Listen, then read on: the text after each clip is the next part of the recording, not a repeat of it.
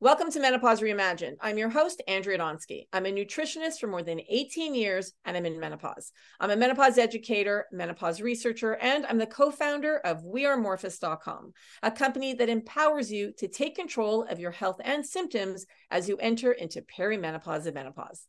Today, I'm speaking with Danielle Meitiv. She's a scientist, a health coach, and a mom with Hashimoto's.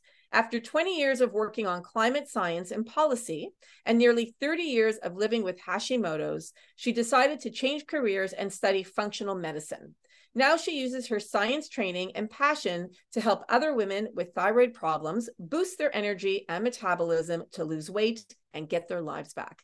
Danielle is also a really good friend of mine. We met on TikTok, and I am so excited for you to hear this interview because it is so in depth and you're going to learn a lot. Now, here's Danielle. Welcome to Menopause Reimagined, Danielle. Thanks so much for having me. So, this is take two. So, for all of you listening, Danny and I, well, I call her Danny. So, Danielle and I did an interview, an amazing interview. It was like a two hour interview all about thyroid health a month or two ago. And technology unfortunately failed me and i did not it did not save and i couldn't find it. So i so appreciate you redoing the interview uh, and coming on our podcast again. So thank you thank you thank you. I'm happy to be here and you and i have spent way more than two hours talking about thyroid health so this is nothing. Exactly true. Then we get to hang out and talk so that's exactly. awesome so one of the things is and i learned so much from you and understanding thyroid health i've had thyroid issues my whole like really my pretty much my entire adult life. I've been on th- thyroid medication for well over 20 years. And i just i feel like as we go into perimenopause and menopause we know that things are shifting and changing and that is especially true for our thyroid health. And one of the first things i tell women all the time first line of defense when they're when they're feeling symptoms they're exhausted their libido is you know non-existent and we'll go through all the other symptoms with you. I tell them go to your doctor please healthcare provider go get your thyroid tested and we're going to talk about the tests to get done.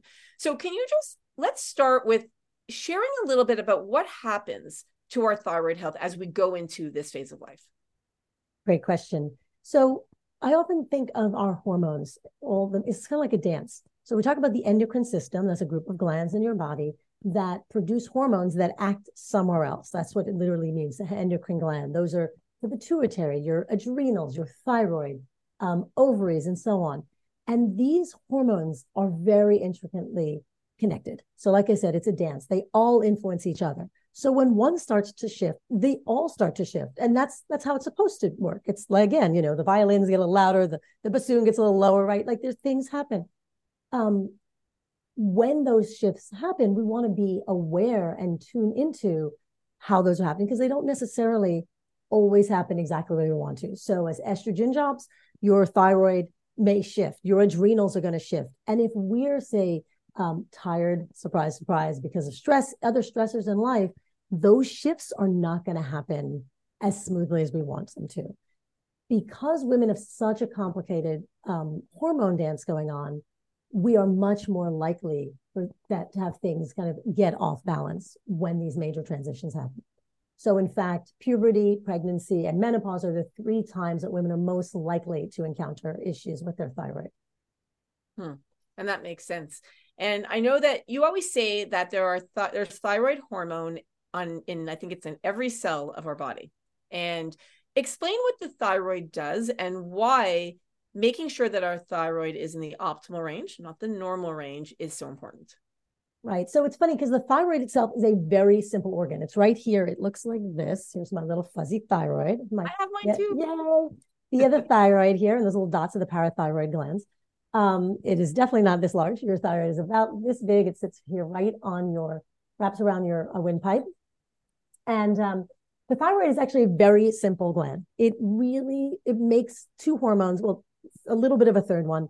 It makes thyroid hormone, um, some thyroxine T4, we call it, makes a little bit of T3, and then it makes something called calcitonin, which we're not going to talk about. That's about calcium balance in the body. That's really not what's involved in, in this conversation. But the main thing it makes is this thyroxine, this T4. That's it. That's really its job. It makes this one thing. Um, but that one thing is unbelievably important in your body. It is one of the most important hormones in the body. And that's because every single cell, as you said, needs thyroid hormone in order to function.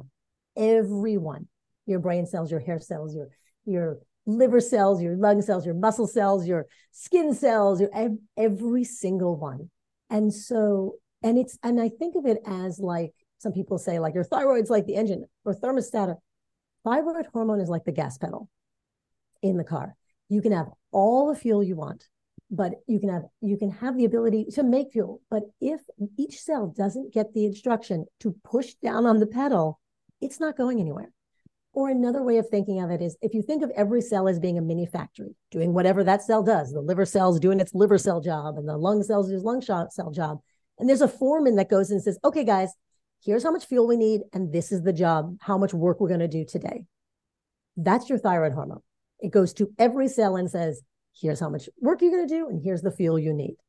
If the instructions never come, cell's just going to sit there and not do its job. And that's what happens. When we don't have enough thyroid hormone, that cell is just not operating to its full capacity. And that is why anything can hmm. be off in your body, any function whatsoever, because it's just not getting the instructions to do its work to the degree it's supposed to. So, what are some of the symptoms that now we know there's 103 symptoms uh, according to our research at Morphus? And for those of you who have not signed, who've not filled out our surveys, please do. I'm gonna we're gonna put a link below. We are trying to get now to 5,000 responses. We're over 3,700 or 3,800 right now, which is amazing. Well, you'll get there. You'll get there. This work is so important. Yeah. Thank you. So, one of the we know that there are so many symptoms. What are the symptoms of having a low thyroid? And we're also going to talk about having a hyperthyroid so we're going to talk about that. Mm-hmm. so what is it what are the symptoms of having a hypothyroid? Because that's more common. Right. Um, well like i said really so what we say in my functional medicine program is sluggish thyroid sluggish anything. Again because every single cell needs that thyroid hormone but there are some that are more typical because they're kind of the first symptoms that show up. So i've done research as well um, and insp- andrea is inspiring me to make it more of a formal survey but I would say the top, the most common symptoms, the ones that most people report in both my research and elsewhere, fatigue. Not just, oh, I'm sleepy, I need to take a nap, although many people have thyroid issues find that an afternoon nap is a lifesaver. Um, but that bone tired, like your entire body is moving through mud. Um, fatigue, you know, sleepy fatigue, but also like, I just can't, you know, get my body off the couch kind of thing um, go to the gym and then collapse. That kind of, you know, my body, I'm coming down with a flu fatigue, brain fog. Um, just, I, I, literally had a client who, um, in her 40s, was terrified to go talk to her doctor because she thought she was getting early onset dementia. That's how bad the brain fog and forgetfulness and just all like literally difficulty thinking. So there's brain fog, memory issues, um, confusion, forgetting words, things like that, that can because the brain needs thyroid hormone in order both to use energy as well as make ne- critical neurotransmitters. Weight gain that comes out of nowhere and goes nowhere. Like again, I had a client who gained 100 pounds in six months. Her thyroid was barely producing any hormone.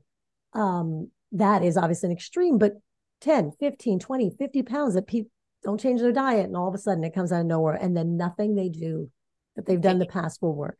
Exactly. So i'd say those are the three biggest are the fatigue the brain fog and the um and weight gain. But some of the other there's a whole bunch of other really common ones. Muscle and joint aches. Um and that we've talked about something you and i have talked about called thyroid arms where people in particular like feel like they can't like like washing your hair oh. feels like a chore because your arms are tired. Like specifically your upper body um, moon face, like swelling, water retention in the face, cold hands and feet. That's a really big one, also. Cold hands and feet, because your thyroid is responsible for thermogenesis, literally making heat in your body. Thyroid hormone is needed for that. Heart palpitations. I describe it, it's not, it's like this weird, like, I felt like there was like a bird trapped in my chest, just kind of out of nowhere. I get this, like, and it's really scary and uncomfortable because it's like this pressure on your lungs and your chest. Um, high cholesterol there's one that that a lot of people don't realize and it drives me crazy. Women hit their 40s and 50s right? And or they hit perimenopause and all of a sudden their ldl the bad cholesterol starts going up. Nothing else has changed. Doctors like here's a statin i'm like can you please just check their thyroid first? Because The liver needs thyroid hormone in order to reabsorb LDL from the bloodstream. Um, what are some other common ones? Oh, this is a really common one. Brittle nails. I know when my thyroid is off, when my nails start to all of a sudden crack and peel really easily. Um, thinning hair and and like thinning um, some women will get it all over, some will get patches, and also losing the eyebrows and eyelashes, especially that outer third. third but yeah. it could be anywhere. Hair. I've had um, people like when they are hypothyroid, they're like, "Oh, you mean not everybody shaves their legs once every two weeks? But hair just doesn't grow." Um, so thinning hair, dry, cracked skin, but other things, digestive issues constipation, diarrhea, having all kinds of motility, meaning that like the food just won't move. You feel bloated and full. Uh, you need adequate thyroid hormone to get that signal to just contract the muscles to move food through your guts. Uh, and what are some? I mean, they're like low libido, as you said. Um, we're not producing enough sex hormones, and and so libido dead. I'm sorry, hoarseness, voice, Horse, right? Hoarseness in the throat. Now, for me, I've had this throat, this voice my entire life. Um, but yes, and pressure, people feeling this pressure in their throat. So a lot of these and irregular periods. Oh, and here's a really big one. Obviously, it's not going to affect us in perimenopause and menopause. Hypothyroidism probably the number one cause of infertility and miscarriages. Uh, yeah. I had three miscarriages before we realized it was my thyroid, and um, and at first I had infertility. Very, very, very common because again, if you don't have adequate thyroid hormone, that complicated dance of sex hormones isn't going to happen. And the progesterone, estrogen, luteinizing hormone, all of that dance that needs to happen in order to get pregnant and sustain a pregnancy isn't going to happen. So these are all very, very common. And there's, again, I mean, probably about 50 um, common ones, and then potentially hundreds more because the thyroid is involved, thyroid hormones involved in every function in the body. I'm actually going to just say two things. So another one is also sleep issues, which you and I are going to talk about. Big yep, one. If you have thyroid issues, and um, the fertility thing actually can affect us in peri because it, it affected me. Mm-hmm. Because mm-hmm. when I was in perimenopause, I now know I actually started at 36 with phantom smells, mm-hmm. and many of us want to get pregnant even when we're in perimenopause, and that was me. So I got pregnant in perimenopause. I didn't know I was in perimenopause. Now looking back at all the things that are mm-hmm. happening, now I know, and I ended up losing um, a baby, and then I ended up having my third. So you know that, in, you know, very interesting regarding the infertility because for those of you who very are common. menopause, you're still in peri. Maybe you don't know you're in peri because you know we're now our goal my gosh my goal is literally for women to understand after the age of 35 that it is possible to start perimenopause, that it is possible. So, what does perimenopause look like, right? Those mm-hmm. years leading up to menopause. So, I, am happy that you mentioned that actually because yeah. um, it's it's a huge one. And those are all like if you think about it, I mean, you were saying that T, you know, our thyroid, there's thyroid hormone in every part of our body, every cell of our body. It's going to make sense that there's going to be so many symptoms. And if you think of those, you all those symptoms, every single one you mentioned, by the way, is on the list, right? Of right. all the things. So it just that's why I, I always say, and especially fatigue, we know fatigue is the number one, according to our research, number one most common symptom with over 70% of women experiencing it. Please go to your doctor, go ask for the blood for a blood test, go get your thyroid, get your vitamin D. That's another one that can really be attributed to fatigue. B12, ferritin. Like those are, I'm always like, start there. Go ask your doctor, healthcare right uh, provider. Okay, so and just to follow on that, um, people often say, "Is it my thyroid or is it perimenopause?" And the answer is yes. You're mm-hmm. again, all those we like divide like these are the sex hormones and these are the thyroid hormones. That's not how it works in your body. It could be perimenopause is itself the shifts in estrogen and progesterone are sending signals to your body, and that's making your thyroid hormones shift. Or or maybe the thyroid is what started it, and then um, and then the sex hormones. And I believe I don't I can't um, tell you the reference right now, but I believe I read that women with hypothyroidism are more likely to go into perimenopause earlier because their bodies are getting certain signals from their thyroid again to start shifting all those hormones. So we make the distinction between like thyroid, sex hormones. Your body's like soup of hormones that all need to mix together. All interconnected. exactly. Yeah, I like how you answered. You're like, yes. that, yes. Is yeah, it this yeah, or this? Yes. yes. that's like exactly. That. Another thing um, that I wanted to say when you're talking about vitamin D and so on, when we have low thyroid hormone, it is extremely, we have difficulty absorbing nutrients and maintaining adequate nutrient levels.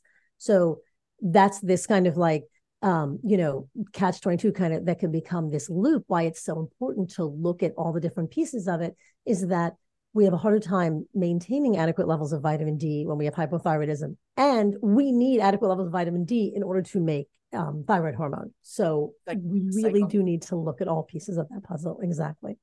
Yeah, it's so interesting. We're going to talk about supplements because Danielle created an entire thyroid bundle. So we'll, we'll get into that a little bit later. Okay, let's mm-hmm. talk testing.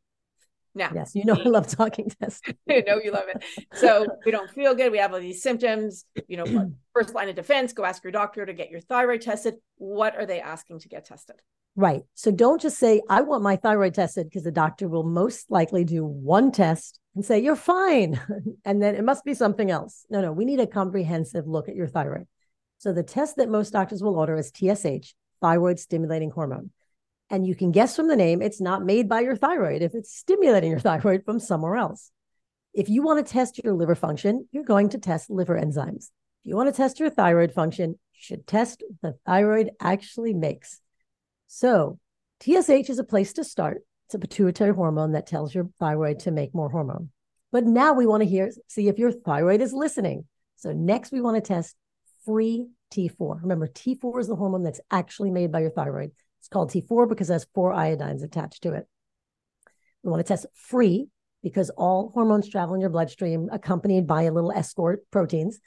Um, and you can have, you can make adequate T4, but if for some reason it's remaining bound to its um, carrier proteins, it's not free to use. And we can talk about situations, different kinds of um, health issues where that binding is too tight in a sense, and you don't have enough free hormone. So free T4. Then we're going to test free T3. You can guess from the name. Now it has three iodines.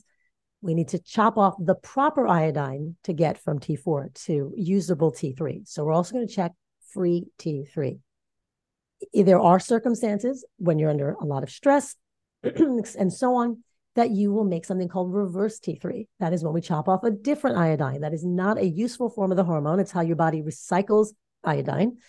And so um, we want to test how much of that reverse T3 you have, because sometimes people make perfectly good amounts of T4, but for some reason the body's shunting it down this um, useless path and they still feel terrible. So, so far we have TSH, free T4, free T3, reverse T3. And then you also, especially if you're having hypo symptoms, that fatigue and all those symptoms we mentioned, you want to test your thyroid antibodies because um, Hashimoto's thyroiditis is the most common autoimmune disease by far. And in the United States alone, um, affects, I think there's something like 14% of people, uh, of women in particular. It's particularly important for women to check if they have this autoimmune condition. Um, so you test two antibodies. One is called TPO, which is uh, thyroid peroxidase, and the other is TG, thyroglobulin. I recommend people test for both to see if they have antibodies against those. So that's six tests TSH, free T4, free T3, reverse T3, thyroglobulin antibodies, and thyroid peroxidase antibodies. So that's now, six. there's six, and we're gonna we'll, we'll, we'll mention them below. Um, so so here's my thing. But then, you know, you're, you're telling me we need six tests, and then most doctors will say, "Nope, I'm going to give you one, possibly three. maybe two, if you're lucky." So what what what what does everyone listening do? So there's two things. Um, I would say one is as we're women um, entering perimenopause, we have to learn to um, advocate for ourselves more aggressively. It is a very uncomfortable thing to do, especially in our medical system where um, women are gaslit all the time. It's a very patriot, patronizing, patriarchal system. Um, but so, so just a heads up, this may be it may be uncomfortable, but we have to do this for our own health. So I often say to people, say to ask your say to your doctor, I just want more information. Can we get more information? Right. Because like who doesn't want more data? Usually the doctors, but we want more data. Um, and then honestly, if they say, I'm not going to do that test, say, can you please put in my chart that I asked for it and you refused? And that may be playing hardball, but it's your life and your health. No, you have um, to do. You I did an interview with Stephanie Shaw, who you met at uh, our live yep. summit, yep. and the whole thing. And we'll, we'll put a link to it below. And she was she she gave that advice. She's like, yeah, you ask for a test. If your doctor says no, you tell them to record it in the in the yeah yeah exactly. Um, because they and And if uh, even your doctor won't do it, I mean, I look for a different doctor, but there are also, you can order these tests um, yourself. So you can also get at home tests, finger prick tests, and so on, where you can um, order them yourself. And I honestly recommend doing that. I have had so many people whose doctors have refused the test to give them the test. They do it themselves. Then they bring the results to the doctor, and doctor's like, oh, there is a problem. Yeah, how about that, doc? so, or you find it. How could they? How could women get this test for themselves? Yes. So there's a number of companies. Um, there's one I can give a link below that um, that you can go through. You can get a. a I have a discount code for your listeners and viewers. Um, but there's a number of places you can do it yourself, or what you can do, and we've talked about. Sometimes your doctor will order all, all of them, but they won't do reverse T3, or they won't do the thyroid. So you can do these through your doctor and then order the one or two that you need to do yourself. Reverse T3, I find it to be valuable that's the one where sometimes I say, if your doctor refuses that one, get the others. Right. And then if you need to dig a little deeper, push the reverse T3 or um, buy get it yourself because that's one a lot of doctors just they do not have any clue of how to interpret that one. So I'm always like, okay, that battle may be saved for another day. But the other five tests, I say, you know, push for those because there's really no reason why your doctor wouldn't do that. Hmm. I was talking to um, Bryce while we have um, an interview coming up, and he was saying that a lot of the times healthcare providers won't order these tests because they don't know how to interpret them. So when it comes to interpretation, I know that's something that you can help people with. As you know, I'm incredibly passionate. I am such a lab, like a lab work nerd. I love this stuff. I love it, and I, I know you and I talk about it all the time. um, well, and also, so we talk about these thyroid tests and we talk, there's a number of specialized tests I would recommend, but there's actually so much informational gold in your annual tests, as you and I have talked about, just those like blood, standard blood markers the doctor does, your lipid profiles of cholesterol, your, you know, the iron and, you know, hemoglobin and all that. Like there's actually a lot we can get out of that that can give you an idea. The doctor's like, oh, you're fine. We're going to get into um, optimal versus standard in a moment. But um, but in fact so the thing we have to understand about western medicine and i'm i'm a scientist i you know i have my own prescriptions i'm not anti-medicine at all um, some of my best friends are doctors. I've like, you know, a dozen doctors in my family. Your family, is it? Is it? Your... I have so many people in my family who are doctors. I have an endocrinologist actually in my family. You know, we don't talk thyroid. I disagree with him on everything. He's actually mainly a surgeon. He's a top endocrine surgeon in Manhattan. But um, but so I'm definitely not anti-medicine by any. In fact, my passion has always been bridging science and like people's lives, um, and helping them understand, you know, the medical science and so on. That said, we have to understand the limitations and the origins of Western medicine. Western medicine is about crisis intervention. It's about acute um, traumas, and that is brilliant, brilliant. If you have a massive infection, please do not take, and I mean like sepsis you're going to need a massive uh, dose of antibiotics and it will save your life. Um, if you have, if you're having a heart attack, if you have a broken limb, you know, lifestyle, it's a little late for that. We need to deal with the heart attack and then talk about lifestyle so that you don't have that situation anymore. Um, so, an acute emergency, go to the ER. Um, that said, because of that, Western medicine has no way to deal with you until you're in an acute emergency, right? Like until we have these thresholds this line is diabetes. If you're on this side, you're not my problem. And if you're on this side, now we can talk. Like if you can walk out of my office and not drop dead, you're fine. You're like, my definition of health and well-being is slightly different from that. So I think of it like this.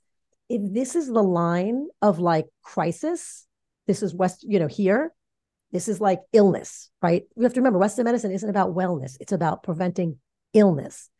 And if wellness is over here, right? This is the happy, healthy. There's a lot of territory in here.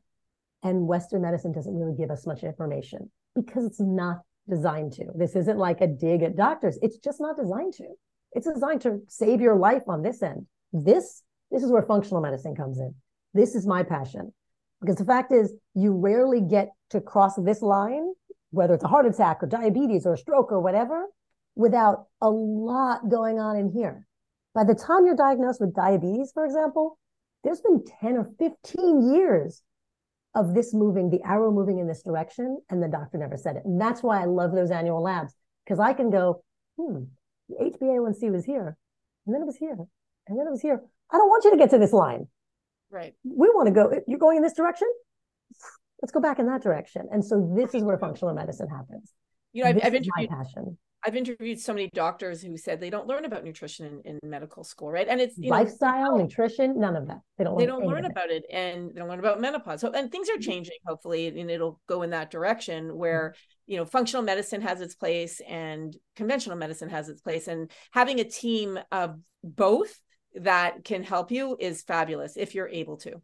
Well, you it's know. not either or. I mean, I've had doctors. I mean, I. I'm in a functional medicine program, and there are doctors in it who are like, I've never learned. Like, I learned how to take care of people in crisis. I've never learned how to prevent a crisis, Yeah. and so they want to learn how to actually help people be well, not how to be not sick. Um, and so it's just a it's a different it's a different approach. And so I've had people come to me after they have a diagnosis, non-alcoholic fatty liver disease, insulin resistance, diabetes, uh, you know, Hashimoto's, any of these things, fibromyalgia, chronic, and we go, okay, like that. By all means, here's the medication and here's the whatever.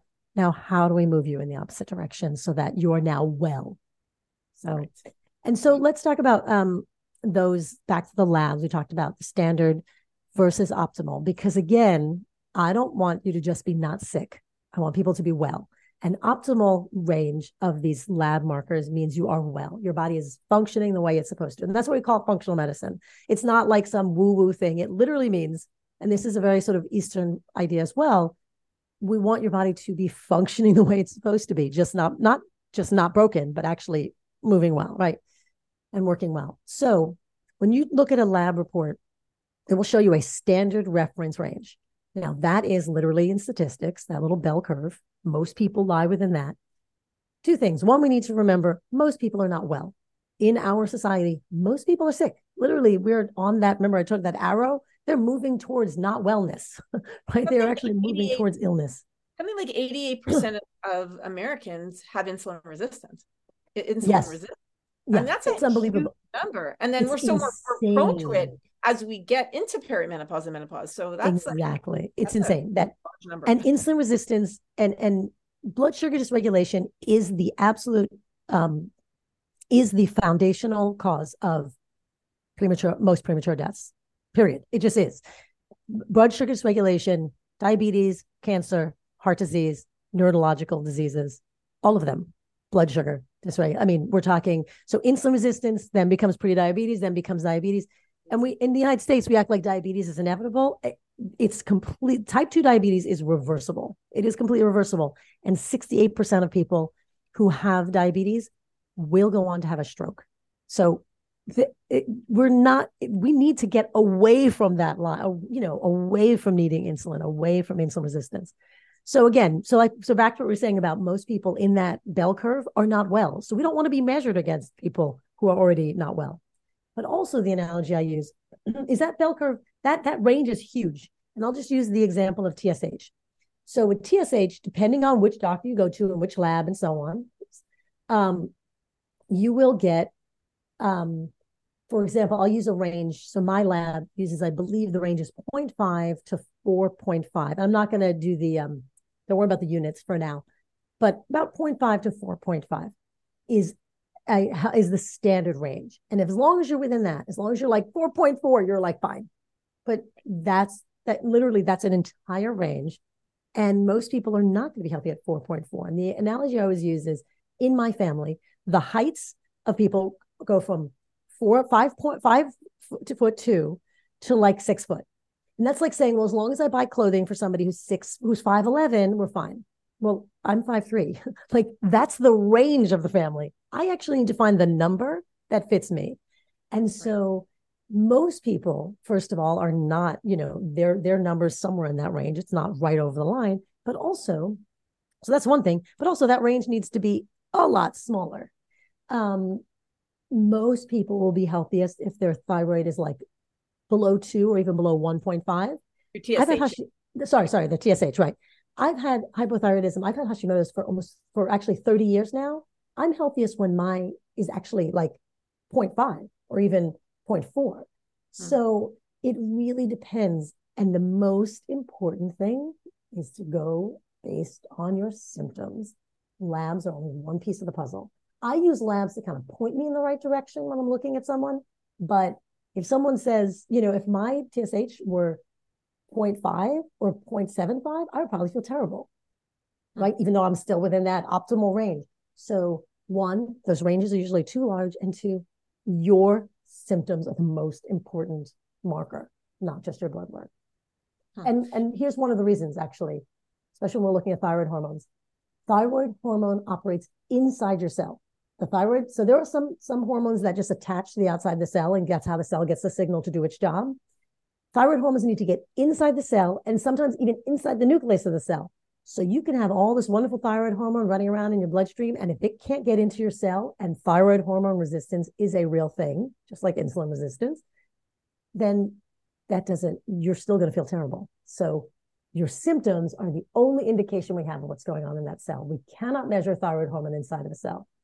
So that's why lab tests are a place to start, but your symptoms are the most important thing. And if your doctor's not willing to look at you as the person and treat the person and the symptoms, not the test, you need a different doctor what so interesting what you're saying about thyroid resistance so what like how does that happen what makes up thyroid and i also don't want to forget if you go over the lab optimal results of free t3 and free t4 mm-hmm. and t3 so well and i can give you yeah we and we can talk about general guidelines for those um excuse me general guidelines for those um ranges for the other things as well. So why don't we do that first? So that yeah, let's talk about that. Okay, yeah, so we'll go, I'm curious about thyroid resistance. Yeah, so um, and this is something we're just starting to learn about now. Is this hormone thyroid hormone resistance? Okay. So um, so the ranges, like I said, TSH usually want to be at bottom end of that range. So like, and whatever it could be, your lab might be slightly different, but you really want to be towards like the bottom third of that range, because TSH is your pituitary telling your thyroid to make more hormone. When the when TSH is really high, it's your pituitary is shouting because for some reason the thyroid can't make hormone. It's like make more, make more, and something's happening here that the message either the message isn't getting through, or there's some damage to the thyroid that it can't make hormone, or you're not getting enough nutrients. And we should talk about the nutrients that are essential to make thyroid hormone. Yeah, I do want to as well. Yeah. Um, so the higher that number, the louder your pituitary shouting. When someone's hyper, and we'll talk about that as well later, your pituitary is whispering, just make a tiny bit. Mm-hmm. So we want to be towards the end of that range where your pituitary is just speaking in a normal voice, low TSH, low lower end of the range. Okay. For free T4 and free T3, T4 is a storage form of the hormone. It circulates in your body because thyroid hormone is so essential that your thyroid can't just make it on demand. It needs to be there to be ready to be used whenever it's needed. So there's a lot there should be a lot in circulation. Whatever the reference range is for your lab, you want to be at the top half to third of that range. So that's why I don't don't worry about the numbers because different labs, meaning like if your lab uses different units, I can't give you a like the number's not four, right? But whatever that range is, divide it by three and then go, okay, this is the top third, and this is where I want to be. Sometimes I actually find I feel best. Some people, depending on their genetics and ethnic background, it may be the top half and that's okay. But again, go by your symptoms. But in general, top third to top half of that range for free T4, and the same thing for free T3. Okay. You want to be upper end of the range. Like some doctors, again, they'll be like, oh, as long as you're in the range. No, no, no. That means you barely, it's like having like enough food in your refrigerator for today, but who knows what you're going to eat for breakfast tomorrow morning. Like, no, no, you actually want some reserves. So top third, top, top half of that range. Um, reverse T3 is a little bit different. With reverse T3, you want to be the bottom end of the range is fine, okay. but you don't want to be, you want to be about like bottom two thirds of the range. So you don't want to be bumped right up against the top. You want to be a little bit lower. So the range, for example, in my lab is like from nine to 24. Um, I want my clients to be below 18. And that tends to be the reverse T3 range. So I want them to be like more like the lower half of that. You don't want it to be below the range because that means that there's not. So reverse T3 is how your body recycles. Say there's a lot of T4 in circulation. You don't you don't need it all all the time. Your body says, well, I want those iodines back. Those are juicy iodines I need to make more hormone. So we're going to recycle it. If your reverse T3 is too low, it means your body's barely like has enough. Um, it's barely making enough hormone. So you do want there to be some. So reverse T3, bottom half ish. Bottom half. I have a question just before you go on to the antibodies. Yep. If your if your free T3 or free T4 is high, so it's above the range, what does that mean? Good question. That is um most if I saw above the range, especially if somebody had low TSH, I would say that's hyperthyroidism. Um, one that could be due to um, an autoimmune illness called Graves' disease, but it can also be um, over medication. So if it's above the range, that is often people on too much medication, and they're and that and it that's can be a problem as well. And we could talk about both what hyperthyroidism means as well as being over medicated. Yeah. Okay. Perfect. And now with the antibodies, um, someone who has no autoimmune condition should not have thyroid antibodies. I mean, it may show up as like a two um, or something like that, just because the test itself, you know, there's an artifact, or sometimes we all have some auto antibodies in our, our body. The immune system, you know, makes some and the body clears it out. If that's not a problem. But once you start showing up with antibodies, like we shouldn't be really positive at all, 5, 10, 15, like they shouldn't be any. Um, they say um, often the range is 35 or higher or 24 or higher, something like that. I've had clients who have antibodies as high as 3,500. Um, my antibodies have probably gotten as high as 300. This is TPO, thyroid peroxidase, is the more common antibody. And what okay. that means is my immune system is actually attacking and trying to destroy a protein in my own thyroid. Now, doctors will say often somebody will go to them and they have symptoms because otherwise, why would they have asked for a test? And their TSH is fine, according to the doctor. Their T4 and T3 is fine, but they have antibodies and those antibodies are going up. And the doctor's like, oh, fine. Well, we're not going to do, we're going to wait and we're not going to do anything about it. What that translation is, your immune system is attacking an, a healthy organ in your body and literally doing damage and destroying tissue, but it hasn't done enough damage in order to fail. So I'm not going to do anything about it. But once your own immune system destroys this health, otherwise healthy organ, and now the organ fails and you medication, now we can talk. So crazy. Like, yeah, yeah. It's, your analogies are amazing because it, kind of, it's like, wait a minute, that makes no like, sense. Right. It's like, well, if gangrene and it's affecting three toes, but you can still walk. So until you can't walk, we're not actually going to deal with the infection in your foot.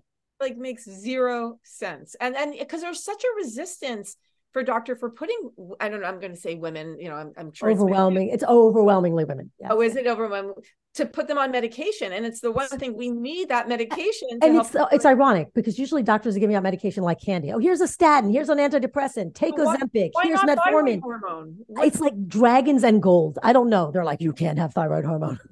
Like you're willing to give them metformin antidepressants all these other things which have unbelievable side effects but thyroid hormone which is just by the way, thyroid medication is just a synthetic form of the hormone. It is not a drug like Ozempic or, um, you know, statins, which are going to do something. It is just a biologically identical form of the hormone that your body's making. That's it.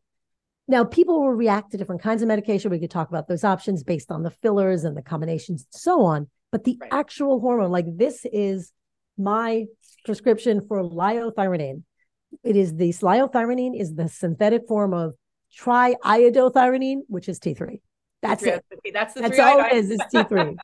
I love that that word triiodothyronine, which wow. is just a way of saying a three iodine thyronine molecule. Yeah, it. but it sounds fancier that way. So, so, so yeah. just to um, go back to what we saying with the antibodies, I've had so many people come to me saying I have the symptoms, when the, my labs are normal, which means that the TSH or T4 are in the ranges that the doctors called normal. Yeah. Um, and my I have high antibodies, but the doctors want to do anything. And I'm like, like I said, they're waiting for enough damage to be done that now it's worth their attention. In fact, now is the best time to act because you your thyroid is still functioning. It's like functioning. still there. And we just need to calm down the autoimmune attack so that it keeps functioning. I've had a sonogram, like I'm going to be on thyroid medication for the rest of my life. I've been on it since for 20 years.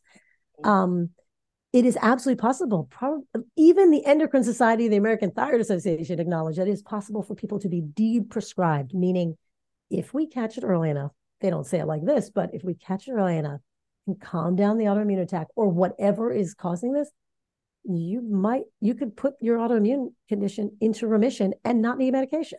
Now, that's not the case for me. My poor thyroid looks like somebody shot it with buckshot. It's got lots of little holes in it at this point because of runaway inflammation and damage I didn't know about for decades. Um, but it is possible that some people won't need medication. So what? So if somebody's in that position and their antibodies are high, their their labs are normal, what do they do? Is it going on medication? Like what, so, what do they do? So for some people, um, medication may be an excellent short term solution, right? Like I mean, and and I I always recommend if somebody's exhausted, like if somebody doesn't want medication, that your body, your choice, all that. Um, often it's good in the short term, like just to give you some energy. Your body's not making an essential hormone, so let's give it's a supplement and then what we do is um, we because also sometimes in a sense need to prime the system. Like you need that energy to in order to heal. But the long term, overwhelmingly, medication is just never going to be enough because in fact it's our lifestyle that brought us to this place, whatever stresses were under that brought us to this place. And so we need to change them. Chronic so illness is caused by stress, whether it's diet, lifestyle, psychological stress, trauma, whatever. And so infections, and so we need to figure out what brought you to this place so we can get you out of it. Um, the only thing that's really going to work are lifestyle interventions. Huh. To really so help reverse it. Supplements, managing stress, everything that you just all mentioned. of those exactly. Interesting, and that will help to calm the inflammation. Mm-hmm. So let's talk. The only thing that will calm the inflammation. The only thing. Let's talk about hypo versus hyper. Mm-hmm. Okay, so um, hyper. So hypothyroidism is can have many different causes. It can both be a cause and a symptom of something. So, for example, um, I have Hashimoto's thyroiditis, as you do, which is an autoimmune condition where the immune system was attacking the proteins in the thyroid, uh, either thyroglobulin, often, and thyroperoxidase um, are usually the two. Although it's possible to have Hashimoto's without those showing up in the bloodstream. Um, and so we want to reverse the autoimmune condition so the thyroid's no longer getting damaged. I want to be very clear Hashimoto's thyroiditis, contrary to the name, is not a thyroid illness. Mm-hmm. It autoimmune. is an autoimmune illness. Multiple sclerosis is not a brain illness, it's an autoimmune illness that targets the brain. Rheumatoid arthritis is an autoimmune illness that targets the joints, right? So that's why your endocrinologist is practically useless when it comes to Hashimoto's because if you have something that needs to be cut out, surgery, that's who you go to. But this is an immune system issue, not a thyroid issue. Um, thyroid would be perfectly fine if it wasn't being beaten up by your immune system. And then the next thing is when you have an autoimmune condition, it's a bit of a tangent, but your body is not broken. Chronic illness is not an indication that your body is broken chronic illness is an indication your body is doing exactly what it's supposed to be doing, given the conditions it's under, given the signals it's being sent. Your body is in survival mode and running that survival, um, you know, those survival strategies. What we need to do is change the conditions we're under so the body can be in thriving mode and not surviving mode. So just that's my little soapbox there. And that's why it's not that lifestyle is going to cure us, it's that lifestyle is what made us sick. So we need to find a healthy lifestyle to be well. Can okay, you help so, women? Sorry, so before we go on, can you help women who have autoimmune? Like, is that something you in particular help women? That, as you know, is my absolute passion um, because it is, I mean, nothing excites me more than um, helping someone see that, just the simple things in their own life, the power they have. And as you know, you just sent me one of my most uh, recent clients who's just, I mean, delighted and such a fantastic success story. Um, and just through simple lifestyle changes. Now, I'm not saying they're easy. I mean, some of them are going to be challenging, but simple in that change how we're changing how we're eating. We're focusing more on sleep. Here's a few supplements. How are we going to manage stress? Right. And then all of a sudden it's like, here's all this energy. Here's all, I mean, she, as you know, she go to these conferences and people are like, you look like a different person. Like now it's not just the weight loss, it's her face. She's glowing and her face is no longer swollen and her hair looks great. Right. Yeah. Just just because of diet and lifestyle interventions. And this is absolutely my passion. All kinds. I mean, I I the thyroid is often the way in, like how I um how people come to me. But oh, so what I was saying earlier is that something can be like the thyroid itself is not functioning. That's what we call primary hypothyroidism. That could be because of Hashimoto's, because of nodules in the thyroid, because of goiter, which is swelling in the thyroid. But the hypothyroidism can also be a symptom because remember, the thyroid hormone is how the body controls the function of every single cell of the body. So if they're, for example, if somebody has a um, the flu, if you check their thyroid hormones, it'll probably be pretty low because the body's like, whoa, whoa, whoa, slow everything else down, slow down the whole metabolism, slow down the whole show. We need to focus on this.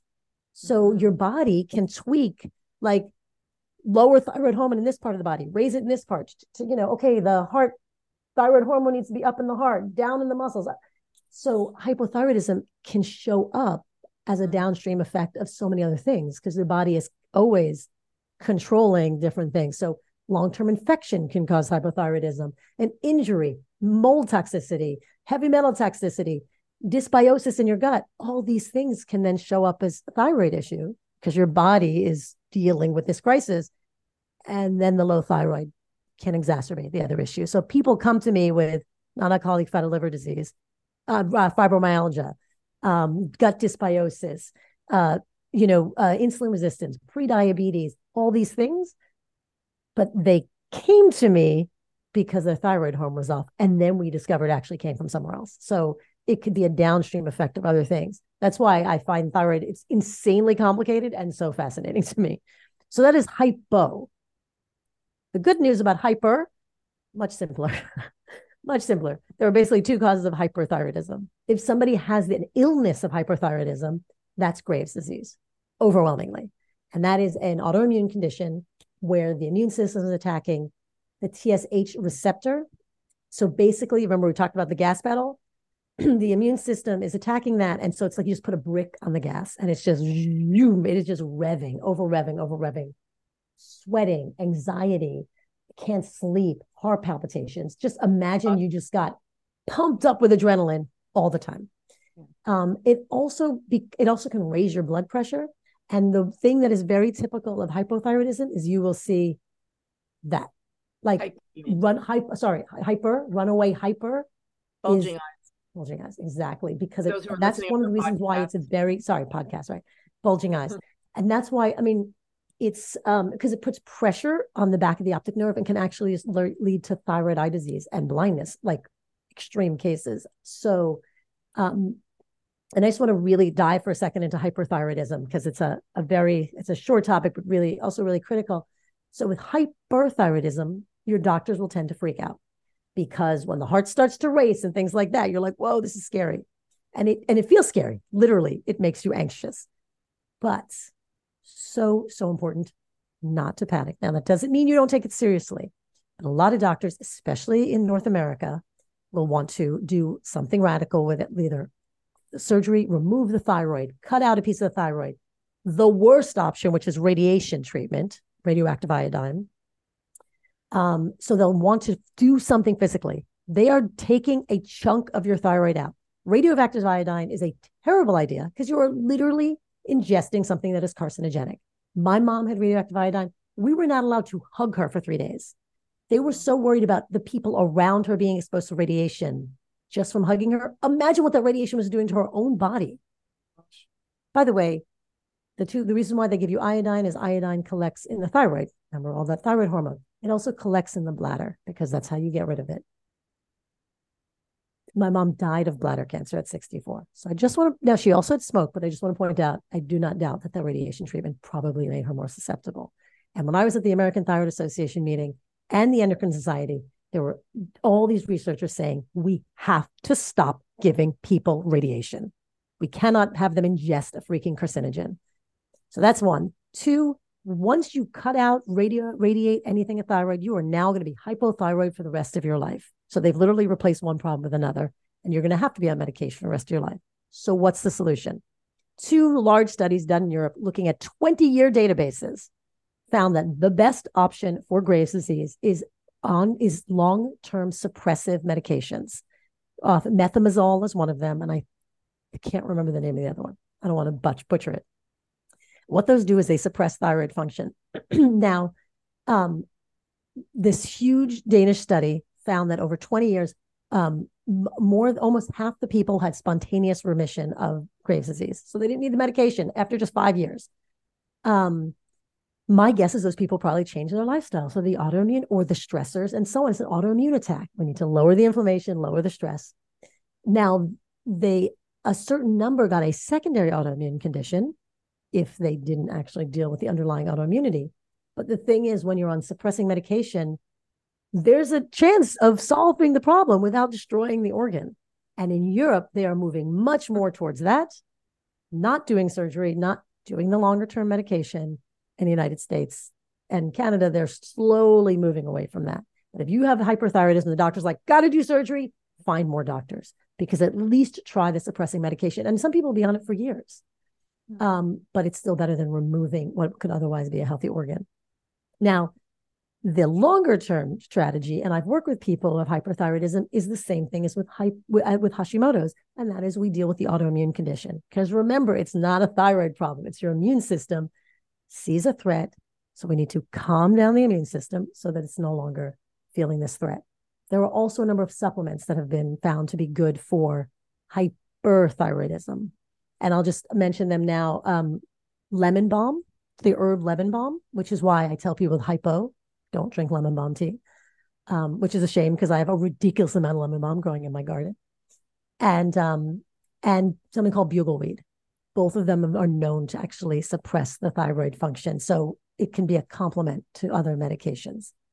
You know what's interesting, actually, you're mentioning lemon balm is that lemon balm is is in a lot of sleep aid products, natural yep. supplements. So, mm-hmm. ladies, mm-hmm. if you have a thyroid issue, which many of us do, please do not buy sleep products, sleep supplements that have right. lemon in it because it can. You know, like and I recommend that actually women in um, menopause don't rely a lot on lemon balm. Period, because we're susceptible to these thyroid issues. So, I mean, if you have a like occasionally a cup of tea, you know, it has like that's fine. But I mean, I planted in my garden thinking, oh, I'm going to drink lemon balm. No, I'm not. I'm not drinking lemon balm tea. Yeah, so that's a very good point. Thank you. Uh, all right, so let's talk about a couple more things. I mean, I literally this interview can be for it can be so long. Like it's because it's so interesting. And first of all, I, I mean, I have Hashimoto's. Hashimoto's. I mean, I landed on my butt two years ago in bed, two months, crazy anxiety, which is one, another one of the symptoms. Yep. And I couldn't get out of bed for two months, and I lost a severe amount of weight, and it was it was bad like depression depression is also another major symptom. A yeah. lot of women will go to their doctors suddenly feeling depressed anxious and they'll put them on antidepressants and what they actually need is thyroid I, hormone.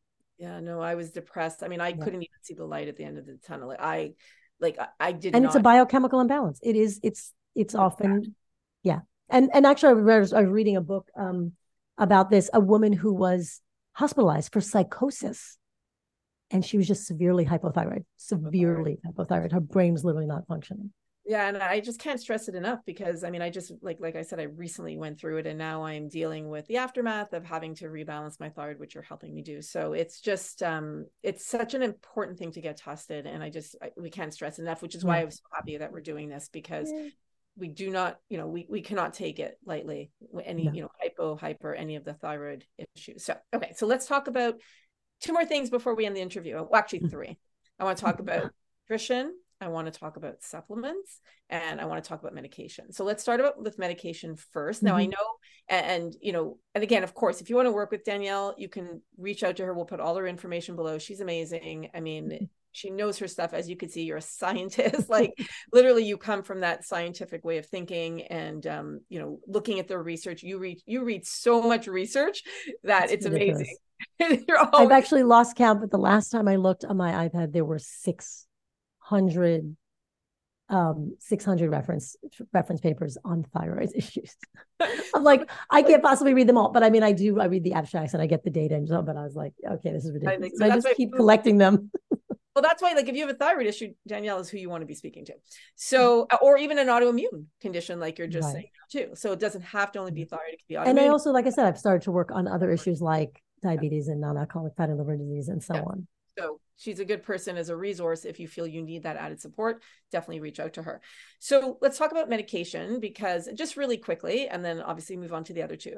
So and and for those of you who are listening, you might have to listen to this in uh, you know in in several parts. Although it's going to be one long interview, but you may have to just come back to it. So, but I do think that there's so much to cover that I, I do want to cover this all in this in this one interview. Mm-hmm. So when it comes to medication, there's the T4 medication, there's T3 medication, there's desiccated or Armour, there's different medications. How you know for women who are listening and they're like, okay, I want to go on medication. What should they be asking for something? Is this something they do you know with their doctor how can they go about it? So then let's i'll go through the kinds of medication and then some of the options. So first thing most people will get is something called levothyroxine. That is a synthetic form of t4 and um and that's often sort of the first line. Overwhelmingly that's not going to be sufficient. Um most people will find that they also will need some T, or many people, especially if they have Hashimoto's, will find that they need T3. Again, that's the synthetic form. So levothyroxine, synthetic T4, liothyronine, synthetic T3.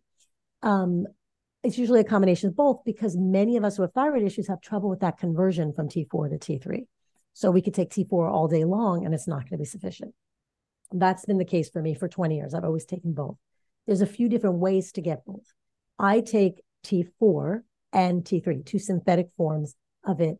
For my T4, I take something called Tirosint, which is um, has no fillers in it. It's not. I can't. I find I cannot take any of the pills. I can't take the brand name Synthroid. I can't take the generics. Tirosint is a brand name. It comes in a liquid or in a capsule. Um, and then I find I can take the generic li- uh, liothyronine or T3. So that's for me. And the reason why I needed them is there's two reasons. One, the I needed a certain ratio, like I need a certain amount of T4 and T3, and I need to be able to play with that ratio. You and I have talked about that for you as well. So um, I find that works the best for me. Many people, especially if they're early on, like I, like I said, I've had this problem for 30 years, um, and I didn't know it for the first. I didn't have any medication for the first 10. So um, there was already a lot of damage done. So I kind of need a very specific, um, you know, a very specific kind of medication combination. But a lot of people find they benefit from something called NDT, natural desiccated thyroid, also known as thyroid extract. And it is exactly what it sounds like dried thyroid. It's made from a pig. And um, and they'll find that it's the brand names are like Armour, Nature Throid. Um, there's a new one that just came out called uh, just space Azurity. Just came out. I mean, just came out in March or May, just recently. Um, but and it is and that because it comes from a, a, pig it has a certain fixed ratio. I think it's like six to one of t4 to t3 that amount i found when i needed more t3 i got too much t4 when i had the right amount of t4 i had too little t3 so that's why that combination didn't work for me. But for many people it will because they primarily get the t4 which is just enough t3 to help them. So like i often say that's a good place to start is with natural desiccated. The other possibility is you can do natural desiccated thyroid and then add in a little bit of T3 to get that range, that ratio right. For me, that just didn't work. It worked better to just do the two um, separately. So those are really the options. People can also do compounding. Um, you have to be very careful with like picking a good compounding pharmacy because the amounts of T, we're talking micrograms. Micrograms means that in this pill of my T3, this is five micrograms of T3. Let's see how big this pill is. You can watch this on YouTube, by the, the way. Right. You can watch it on YouTube. Okay. So I'm looking at this. I mean, this is a tiny, this is like the size of a baby aspirin to give you an idea. The amount of medication in that, the amount of actual medication would be smaller than a grain of sand. Like yeah. that's so, in other words, so really difficult to get the right amount. So that's why, like, some compounding pharmacies might not have the right equipment to do it. So make sure it's a compounding pharmacy. Has a very good reputation. Um, but overall, you can. So those are the options. You can do synthetic T4, synthetic T3, desiccated thyroid, desiccated thyroid plus uh, an addition of either T4 or T3. So those I are usually the options. Desiccated worked for me for a really long time, and now it's not working for me anymore. Yep. So. And you and I were have talked about now. This is something that um, there's not a lot of research on it, but I'm just starting to sort of yeah. put the pieces together and kind of dig in. Is some people find that, especially if you have Hashimoto's, and especially if it's um, like you're still working on bringing it under control in terms of the antibodies, adding desiccated can actually be a problem. Because remember, Hashimoto's is when your body's attacking thyroid hormone uh, I mean, attacking your thyroid. So you can't make hormone. It's attacking either thyroid peroxidase or thyroglobulin, right? These two proteins. Yep. When you take desiccated thyroid, you're actually taking thyroid, ground up thyroid, which means you're adding more thyroid peroxidase and more thyroglobulin to your body. So that could potentially stimulate more of the immune attack. Now we want to calm it down completely so that your body's not attacking it, but there's some, you know, hint that it may be in a sense almost exacerbating the problem for so in that people. case, should we be changing to the synthetic form? To the synthetic. synthetic. And the thing that when people now notice if now note if you're like, oh, I'm on synthetic, I want to try desiccated or vice versa. There's a 10 transition period and what they call titration. You need to figure out what dose works because it's not a one to one. Your body will handle it differently. And that transition can be difficult. Like when I shifted from one to the other for about six weeks, I felt terrible. And I thought, oh my God, this means that it's wrong. No, it wasn't wrong. It just, my body had to adjust and I had to find the right oh, dose. Oh, and then it ended like, up, it was the right thing. I think it was like three nights of insane night sweats. Oh and yeah, my, when you switched I didn't medication. it. It was my dog. I guess I had switched it right, like just went from one to the other, yeah. and in and this was like before I was, you know, even in uh, well, might have been. I don't even remember now. Everything's such a blur. But yeah. I just remember I wasn't getting night sweats at that point. I literally right. three nights of insane night sweats yeah. until my body was getting got used just, to it. So right, it gets used to it. It needs to um you know flush out what it doesn't need. Now there's a couple of advantages and this is something that i'm going to have to come back and talk to you about another time because i'm only starting to learn about it myself. Okay. One of the other advantages of desiccated thyroid is that it has other components and one is t2 and the research on t2 is just starting mm-hmm. but it's exactly what it sounds like. The body further breaks down into t2 we're finding that t2 it's not inert, it's not inactive. It actually may be extremely important in your metabolism, especially in fat burning. So it may be possible, and I to get a, I can give you a link, a supplement of T2. Um, so, like for example, I'm going to start taking that myself. I've just ordered it because I'm not taking desiccated hormone thyroid. I'm taking the synthetics, and I want to see if what that T2 does for me but I'm just starting to learn the research on that, and I will come back and talk to you about. Is there a synthetic? So we know we have Armour, but is there a synthetic medication that has T4, T3, T2, like a kind of? No, it's not. Yeah, the only other way to get that is um is by taking thyroid hormones, a thyroid extract itself. Wow. Okay. Okay, so let's talk about nutrition. What are we know that there are certain foods that are not great. So, you know, many people have heard, "Oh, don't eat too many cruciferous vegetables. Don't eat this. Don't eat that." Like, let, right. let's let's debunk some myths. Okay. And then let's talk about foods that we want to avoid and then foods that are good for our thyroid and then right. the, yeah, and then we'll get into supplements. And I don't want to forget about thyroid resistance because I know I did say thyroid hormone resistance. Right. well, let me just I'm actually going to let me talk about that really quickly. Um, mainly it's we could have things like damage to the thyroid. There could be because of inflammation, the actual thyroid, the cell, your cells are not the cell membrane is literally not transporting well. So you can actually have situations, especially when you have insulin resistance, especially when there's chronic inflammation from other re, um, other reasons, where your body's not transporting thyroid hormone into the cell well. So we call it resistance, but it really is more that the thyroid, the transportation itself is not um, is not happening, or the the signal to transport thyroid hormone across the membrane isn't happening. So while there may be it's in the bloodstream, we're not seeing it in the cell, or you're not getting in the cell. So that's why it's so important to pay attention to your symptoms. Because, for example, we're finding that insulin resistance can, makes the pituitary less able to to transport thyroid hormone read how much hormone is in your bloodstream. So the whole feedback from bloodstream to pituitary to TSH is not happening well. And that's often happens because of insulin resistance. So insulin resistance in particular can make it harder for your body to, to take up thyroid hormone, which then exacerbates it because you have hypothyroidism. You're already more prone to insulin resistance because you need adequate thyroid hormone in order to manage blood sugar. So that's why we need to deal with it on a lifestyle level rather than like a pill for this, a pill for that, a pill for this. Oh, I love berberine. Helps with yeah, amazing. And of course, I take okay. berberine. I know I love berberine. Um, okay, so let's talk about nutrition. Okay, so first, um, let's dispel the cruciferous vegetable myth, which drives me bananas. Um, doctors will say, don't eat broccoli, but they don't say, don't eat soy. okay, number one goitrogen, meaning it interferes with thyroid's ability to use iodine, is soy. Do not take soy. Don't no soy milk, no soy proteins, no soy isoflavs, no whatever. The one form of soy that might be okay if you can toler- tolerate soy at all is miso, be- traditionally fermented miso, because it's fermented. Um, but otherwise, tofu, soy, no soy. Soy is terrible. Now, soy is in a lot of things. So, you know, a lot of processed foods have soy in them. So, processed foods already aren't great for you. But yeah, no soy. soy lecithin and That is the one thing that I that doesn't seem to be a problem. The soy lecithin is used as a binding agent or emulsifier. Some people may be sensitive, but I, for example, I'm actually allergic to soy, not just thyroid issues, and I know I have no problem with soy lecithin. Okay. So that's the one thing that might like you've seen chocolate or something. That's usually fine. But other soy protein, soy powders, soy whatever, what about soy sauce? no soy sauce, no soybeans, no edamame, none of that.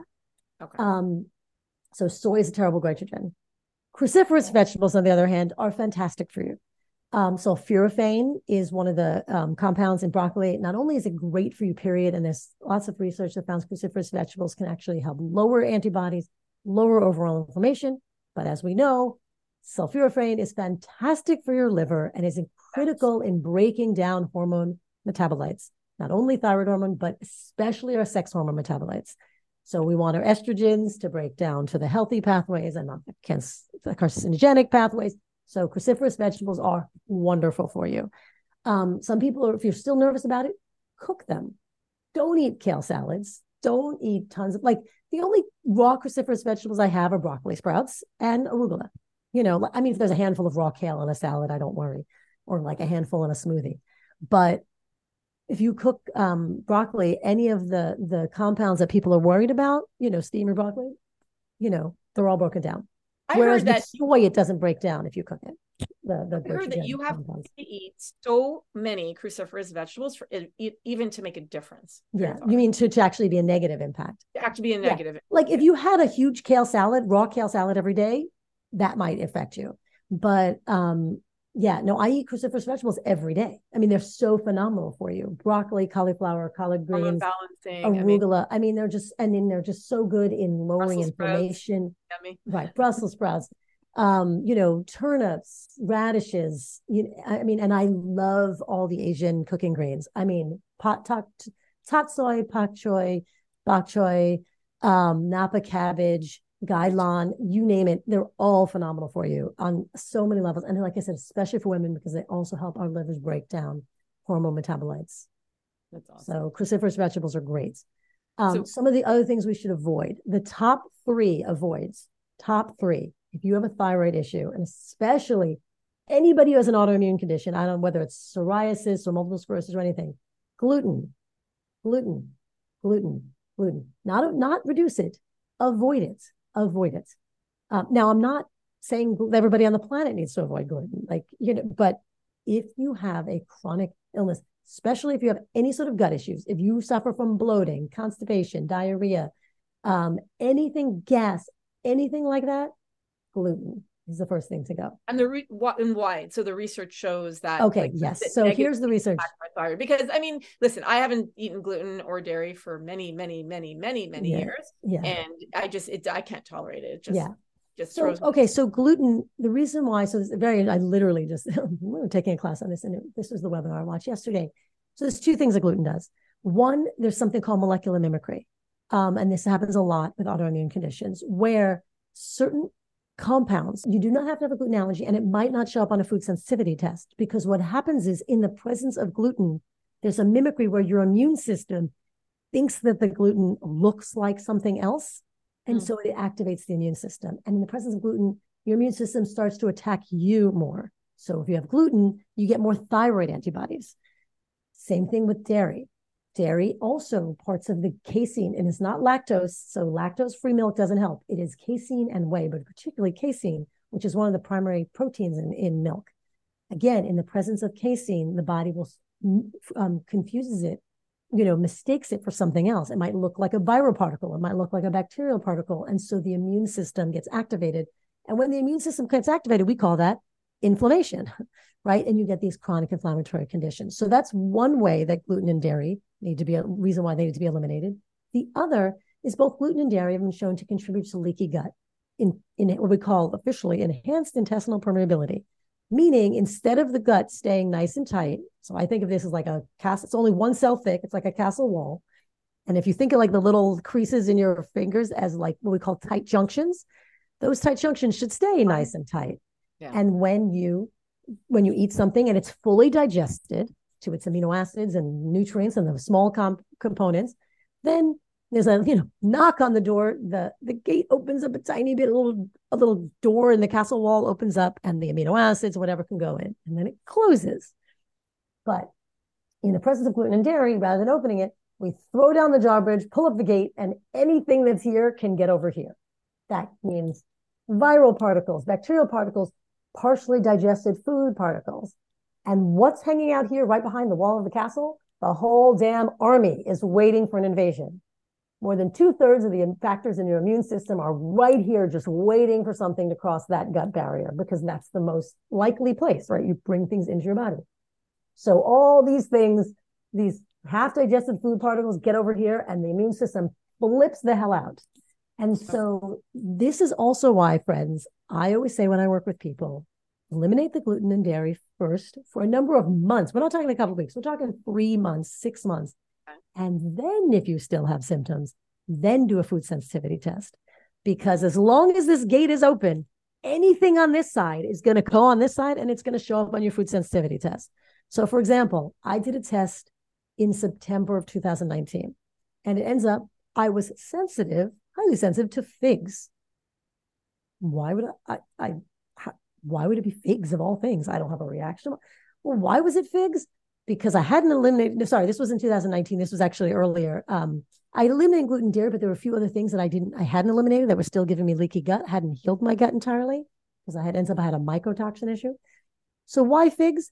Because right there along my driveway, I have three fig trees. And guess when they're ripe? In September. So because I hadn't healed the leaky gut, the food particles here ended up over here. My immune system's like, what the heck is this? This doesn't belong in the bloodstream. Well, guess what? Healed the leaky gut. Now I can eat figs happily. No sensitivity to figs. so, so heal the leaky gut first. Don't spend four thousand dollars on a uh, food sensitivity test until we close. Right, turn off the tap, and then we can start worrying about emptying out the inflammation and manage your stress because that, and all stress, leaky gut. Stress yeah, can cause leaky gut. Cut foods into different shapes and forms, which we might think is we're sensitive to, but we're not. Right. So, and like- we also need to eliminate toxins and crap food from our diet, seed oils, processed foods, because of those toxins, our body, our immune system, yeah. mistakes also creates these sort of food um, hypersensitivities. Because if you're bringing toxins in in your gut, if you're bringing all these things in your gut, your immune system is waiting. They're like, okay, well, that's where the enemy is. So it starts to attack and damage your gut. So um, gut health is insanely important when it comes to chronic illness, thyroid issues, autoimmunity, and so on. So our nutrition is insanely important. So that's why first things gluten, dairy, and soy are the first three that have to go. Now, a lot of people find they're also sensitive to eggs, um, maybe about 50 to 75%. I mean, it depends. I can't do eggs. I can sometimes do if there's an egg in a baked good, but I can't like have an omelet um, which is a shame because I would eat them every day if I could. I know I can't and, either. And you know what? What's interesting about eggs is I was eating them a lot, and now like what it started to tickle my throat. So every time I would have an egg, my throat would get tickled. Yep. And I also and that's of course an immune system. Yep. Yeah. Exactly. I get hives. I get hives. I get a stomach ache. So I can I, like, now I'll do it like once a week because I do love eggs. I love it for protein, and so I'll I'll mm. just make myself like an omelet once a week, and that seems to be okay. And, that, and that's exactly it. Sometimes I find eggs tend to be one of those things. If you have an allergy, you have an allergy, but yeah. tends to be one of those things where it can be um, a little bit of a dose thing. Um, gluten and dairy, I find it's not. Yeah. The one exception with dairy is ghee. So some people can tolerate ghee, which is clarified butter, which is where I mean, and very clarified, like not just like sort of French clarified butter, ghee is an Indian clarified butter, where they like it's very common in Indian cooking. They Delicious. will, um, yeah, and it's amazing for your gut. I mean, high short chain fatty acids, also fantastic for gut health, but yeah. it is very highly clarified, meaning all of the protein. So there's no casein in whey. It is just the butter fat, just milk fat, and that itself can be actually be healthy for your gut. Um, that's the one exception to dairy. Um, so another thing, now I've got, of butter. course, the whole thing. Butter. What about grass fed butter? Can some people? Same thing. Most people can't do butter because it still has protein in it. But ghee, again, clarified butter. Okay. Um, I can sometimes do butter in something. Again, if my daughter bakes a gluten free something, if there's a little bit of butter, I'm okay. but I can't like slather it on something. I actually experimented with that last week and I was like, mm, still can't do butter. Bummer. but, um, but the um, but again, I did clarified butter, but ghee I'm okay with. And uh, some people find also nightshades, and that's because nightshades are extremely high in lectins, and lectins can be damaging and irritating to the gut. Um, I can do potatoes, for example, but I can't do eggplant. Um, ashwagandha, another thing to look at, friends. You're doing a supplement. Ashwagandha can be fantastic for you unless you have a nightshade sensitivity. So a lot of thyroid supplements um, have ashwagandha. Great for everybody, not me. Can't do ashwagandha. I'm going to tell you, as an adaptogen, it's I I, like, I much prefer like a holy basil, like a tulsi. Oh yeah, I'm not a huge uh, uh, ashwagandha. No, no, some people love it. I find there's other adaptogens. Holy basil is my favorite, and of course, what are my favorite adaptogens? You know, medicinal oh, mushrooms. you know, I'm like, like mushrooms yeah no I, i'm not a fan of ashwagandha but um yeah. but i do research on it so again listen yeah. to your bodies and if it helps mm-hmm. you great but um but interesting regarding it's a nightshade and, it's a nightshade. You know what else is a nightshade? Goji berries. Mm. related to tomatoes potatoes eggplant. So i can't do eggplant hot pepper bell pepper tomatoes ashwagandha goji berries. Potatoes? I mean i don't need a ton of potatoes. They're carbs but the potatoes i'm fine. Mm. um but um so those are the we shouldn't eat things. So I the now let's talk about we should because this is not. I mean, there's so many wonderful foods that are great for our health. Like I said, we already said cruciferous vegetables are great. Protein is really important. Protein is so important for women in menopause, um, and uh, because that's how we're going to maintain our muscle mass is what we need for health healing. Also, for women trying to lose weight, protein is incredibly satiating. High protein diets so incredibly good for us. Um, they make us feel fuller. They you know and and really do help with sugar metabolism we need our healthy fats. Healthy fats are things like avocado oil, olive oil, ghee. Um, you know, uh, also animal fats are you know fish oils and so on. We do not want. I know I'm preaching to the choir. Seed oils, industrial oils. Oh, yeah. seed yeah. oils. If these are oils that our ancestors could not have eaten, we should not be eating them. Sunflower, safflower, corn, cotton, um, any of those canola. I'll link to Dr. Cate's no. interview when she. Oh, please! I so love her stuff. So many podcasts on seed oils. So, so many. Below, so. And there's literally, as we've talked about, evidence that seed oils alone can lead to insulin resistance. Oh, and um, create inflammation in the body. I mean, unbelievable. Just, yeah, please. unbelievable. And we talk about that. I talk about that a lot. yeah, we, you and I talk about all the time. Yeah. So then, so good proteins, healthy proteins, healthy fats, and literally half of your plate at any meal should be vegetables. Um, tons of vegetables this time of year, at least for us, you know, it's getting colder. So I'm shifting more to steamed veggies and sauteed veggies and stir fries and, and soups and so on. But veggies, and like I said, I have cruciferous vegetables every day. Um, and uh, and also things like dandelion greens. I love so dark leafy greens, fantastic for you. Um, but also your, you know, fruits, colorful berries. Berries are amazing for you. You want to put those nuts, um, you know, all kinds of nuts. I love uh, pistachios and almonds and walnuts and pecans and so on. Those are great for you. Um, um, herbs, herbs, like your herbs are amazing. So many phytonutrients in them. I grow now, like when I'm making some, I'm like, I have rosemary, tarragon, or uh, oregano, thyme, basil. I just, you know, herbs, things like that. Fresh herbs are great. You can grow them on your counter. Um, yeah. So all these things are really, you know, fantastic. I mean, healthy for you things like you know coconut and chocolate. I mean it doesn't you're not like it doesn't have to be you know complete self-denial and so on but we need to really find super like more healthy ways to um to feed ourselves. And really the processed foods the processed sugar the refined flour the refi- you know the seed oils fewer foods in a box and more in the produce and and and you know meat aisles frankly. And then the last thing i want to talk about is supplements. And i know supplements what question I had? No, so you created our thyroid bundle, which is our part of our bundle, which I love. So this came from Danielle. And... Yes. Oh yeah. I was. I totally reached out. I'm like, can you, Randy, make me my own little bundle? I love that. Um, and I want to go through each one. But can you safely take supplements if you're on medication? I mean, I, I know the answer is yes, but can you take uh, supplements and medication? Do you want to? Do you want to start with supplements? Yes. Like, how does it all kind of tie in? I guess. Yeah. So first of all, I'd say first let's talk about why supplements because people say, well, shouldn't we be able to get everything we need from a diet?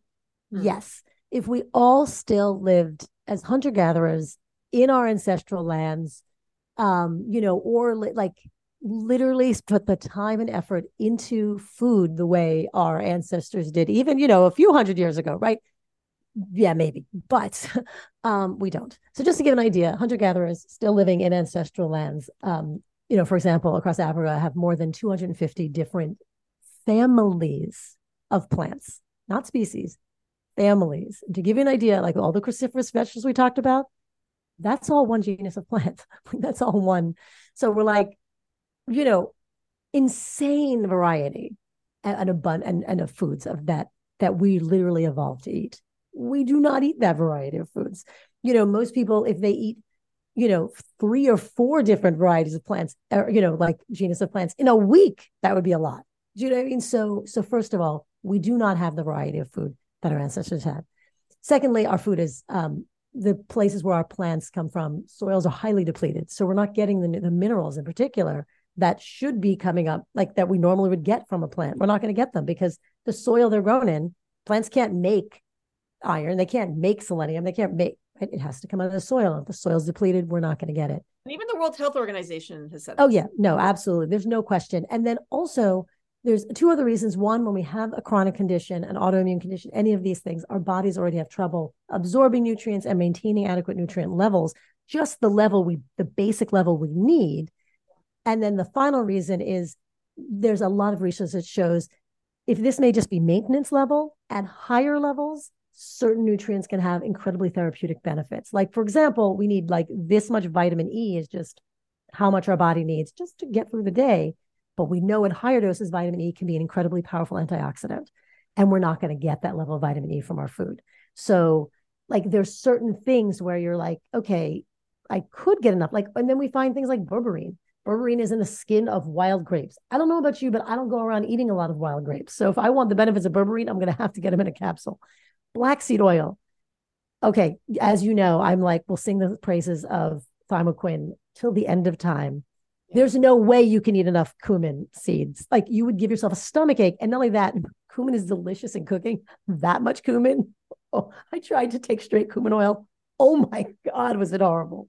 Yeah. Um, so, I know flaxseed oil has a if you're taking an oil, a lot of people can't take it because of the taste, which is why I'm so happy we have soft right. gels. Oh, it's amazing. No, the gels are fantastic. And I put cumin in my cooking. Like, but cumin's a strong flavor. Yeah. So again, the um, so there's certain things that we can't take in those that we have to take as a supplement because we just can't get it. We're not going to eat cumin all day long, as much as I love it. So those are the various reasons why we take supplements. And people, you know, like I said, in a perfect world, if we all were hunter gatherers still back in the plains of Africa, you're right, we wouldn't need supplements. But living in, you know, in Maryland, the modern age, I do need supplements. Mm. And yes, there are supplements that will you don't want to ever take supplements with your thyroid medication. So take your thyroid medication first thing and then wait. Um, How long for, after? So you a minimum a half an hour, usually an hour is better.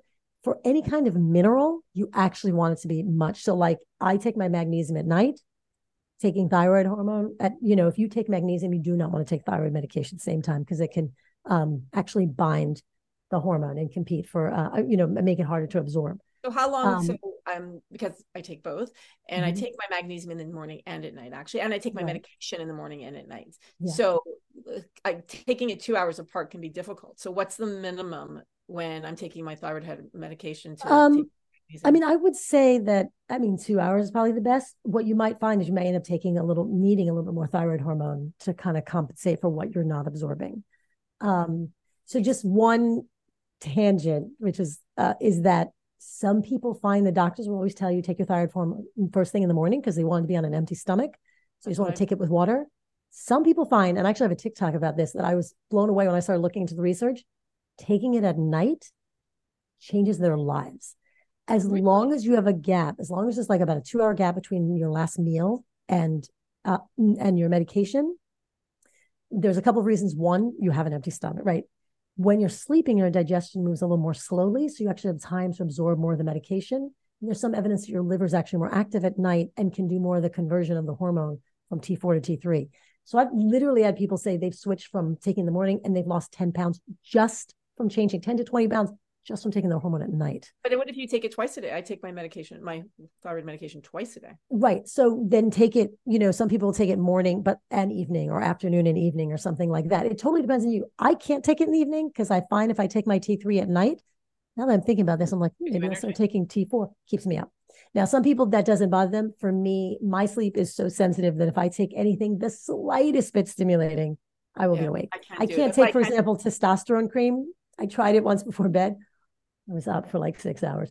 Um, but also T3, I can't. It'll just it's like taking a little bit of coffee for me. Not everybody has that. I can't. Yeah, you have to listen. Even vitamin D, some people can't take it before bed because it stimulates them. Oh, really? I didn't, that's interesting. Yeah, vitamin D, magnesium threonate. I cannot take that. I remember when I yep a crazy bout of Hashimoto's and I was taking mag threonate. Um, and I can take I can't take it before bed because now it, I'm like, hmm, but glycinate like...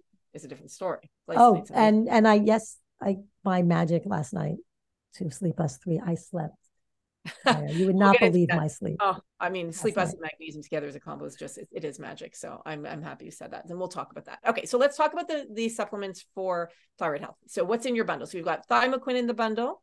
Right. So yeah. so, so, so there's a couple of things I'll talk about what's in the bundle, and then a few other things I recommend for people with thyroid issues, um, in general, both that are Morphus products and other um other just supplements. One, okay, so the bundle has four things. I literally had to narrow it down from nine. so, so basically just everything that Morphus. You need to have like the everything bundle. Like just buy all Morphus products. Um, in like here's your 30 day, you know, 30 day subscription. So okay, so there's four things in the bundle. One is um, and I also wanted to make it a little bit um accessible in the sense of things that people are familiar with. So first we have um in the bundle, of course, we love um we talked about to- what? Thymoquin. Thymoquin. Okay, so thymoquin is black seed oil. The research, as Andrea, you can see on her website, ridiculous number of studies on the benefits of black seed oil. Good. Digging specifically, so that's all about menopause, about overall health, about inflammation, and so on, about brain health. Digging specifically into thyroid stuff, I like went down this black seed rabbit hole that I could have written a freaking dissertation. like I had come up with a few points for like the, you know, for the the thyroid bundle you know, site, I could have been like, you know, like references in chapter seven or so, you know. Um, thymoquin black seed oil has been found to lower antibodies, raise um, thyroid hormone production, lower specifically inflammation in the thyroid, which reduces damage. I mean, just so many things. Not to mention things like um, a study specifically of people with hypothyroidism. And we're talking about people who already were diagnosed with hypothyroidism, just taking black seed oil, nothing else, you know, no other intervention their waist size went down, their um, you know, the BMI went down, thyroid hormone production went up, TSH went down. Remember, TSH means that their thyroid is functioning better. Um, antibody levels went down. Oh, I think I was just telling Andrea recently, I'm actually reducing my thyroid hormone dosage for the first time in like a decade. I've changed nothing except I've started taking black seed oil. And I just take I take two every morning. Um, I take them on an empty stomach you can actually take more. I personally can't because I tend to have low blood pressure, and we yeah. black seed oil can actually especially with thymoquin, it, it, it absorbs really well. It's insane. It's insane. Such a high quality with like you know less than one percent or less than two percent free fatty acids, so it literally helps and it will help the, the, research on thymoquin on morphus thymoquin is that it can reduce blood pressure literally within three days. So yes yeah. if you are on it's which fantastic for people with high blood pressure. I just happen to have low blood pressure. If you have low blood pressure so for me if i take i take two thymoquin a day again empty stomach very important but if i take four and i take it with berberine my blood I'll, I'll get i'll get dizzy because it will i went to the doctor and she was like she yeah. literally had to take my blood pressure twice because yeah. and I was like, no, but it was even lower than it's usually been. And I'm like, yeah. you know, so you I've to... had hypotension, I've had low blood pressure my whole life. So that's you um, want to be but, mindful of that. So yeah, you don't want to take so two but, two a day is the dose. Two a day, right? So I take two a day. Then you can, um, you can go up to four, but again, yeah, no, I'm that's and that's only to check your blood pressure, right? Some people benefit from four, and especially if you have high blood pressure, by all means. But for me, I just found two is like the sweet mindful. spot. Yes. So that's thymoquin. Then um, I mean, magnesium. Magnesium is 300 um, different biochemical reactions, more than 300 biochemical reactions. Yeah. Everything from your brain to your muscles, your gut. I mean, magnesium is needed for everything. Like, Every cell in the body, too, by the way. Every cell in the body. Um, I mean, magnesium is just unbelievably important for uh, detoxification. For, and and I always say like the top five things or the top like things that people think about: anxiety, migraines, muscle spasms, um, digestion and sleep. Like those, and th- those are just, I mean, there's a million other things, but anybody comes to me one of those five, and I'm like, let's talk magnesium. Like the first thing I'm like magnesium. migraines, and all those magnesium. So, um, but also we know, I mean, magnesium is also in terms of anxiety. I mean, but also in terms of like sleep because making sure more of the calming neurotransmitters, just so many things that magnesium is needed for. So magnesium, absolutely. And we're and like overwhelmingly people are deficient in magnesium because we just don't get it Something enough like from our 70 foods. to 80 percent of us. Yeah, eighty percent at least. And, And again, remember that's just who don't have sufficient magnesium, not actual optimal levels are higher. So magnesium, so thymoquin, magnesium, and then two of the others um, are Toco E one because vitamin E is important for thyroid hormone and thyroid health in general. Um, um, vitamin E is the most important antioxidant protecting your cells, literally in the cell membrane. Remember, I was talking about how sometimes when people have inflammation, you literally cannot get thyroid hormone into your cells. So vitamin E is a critical antioxidant. It, and when we say antioxidant, what it literally does is your cells are made of fat, or literally we call a bilipid layer, the actual membrane of your cell. It's made of fat and um, free radicals, what we call reactive oxidative species, which are just naturally made as part of metabolism, but also toxins can literally damage that layer. And vitamin E helps prevent that layer, that, that damage to our cells. So vitamin E critical for when you have thyroid issue, make sure thyroid hormone can get into the bloodstream uh, from the bloodstream into your cells. So vitamin E among and also vitamin E is incredibly important just to make thyroid hormone. Vitamin E and selenium work together to make thyroid hormone. So very protective of the thyroid itself.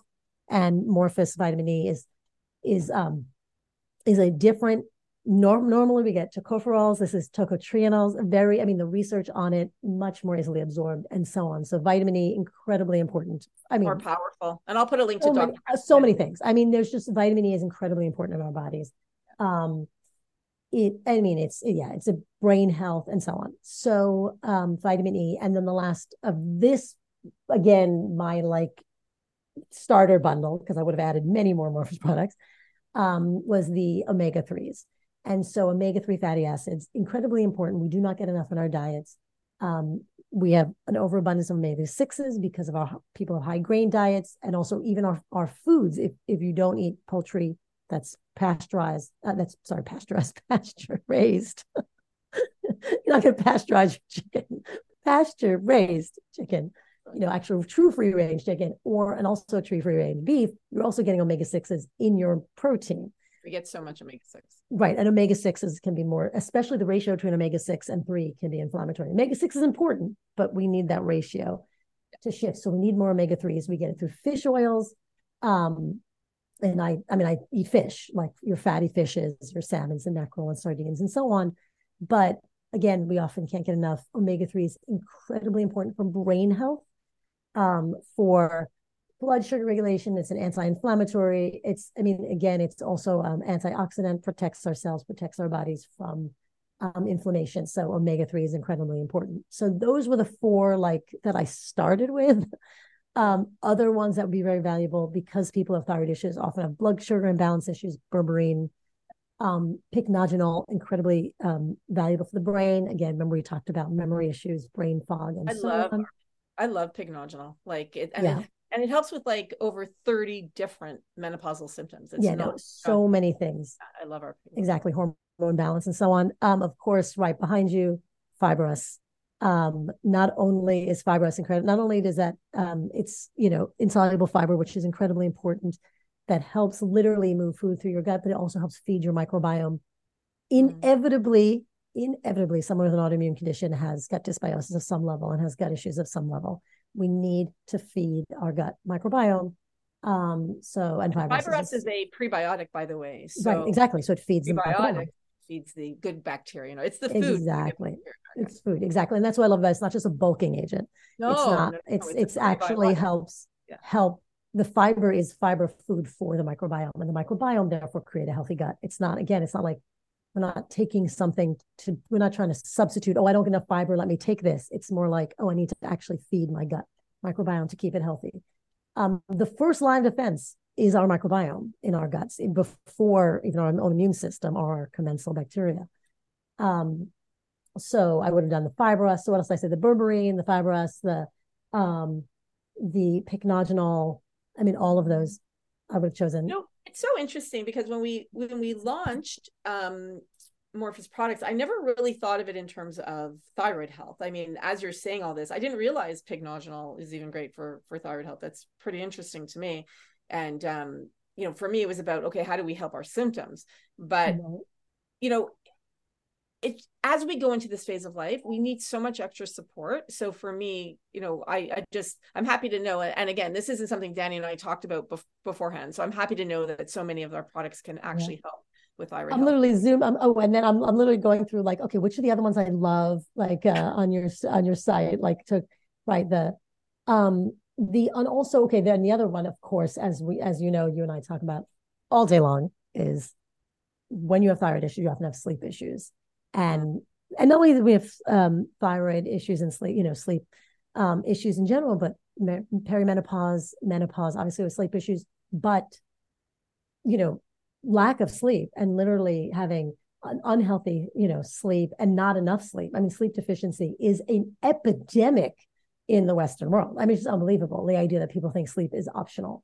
Um, it's just it's it's not. I mean, sleep is the most important component of of health thyroid gut health like and you talked about sorry sleep and gut health i mean yeah no it's so unbelievable. Important. what how does thyroid impact that sleep? Because i definitely mm-hmm. i mean yep. it's you know and I'll, you know danielle and i will text all the time be like okay here's our sleep like we we I send i've got to send you my sleep data from today it's gorgeous i'm obsessed with sleep data. And, um, and for me it's very interesting. So how does the thyroid affect our sleep? I know we touched upon it a little bit earlier but like yeah. how does it act? It's like you know, I, I, don't need the mechanism of it, but just like yeah. how does you know, it definitely does it affect our REM sleep? Does it affect our deep sleep? Does it affect overall? Like, how does it affect it?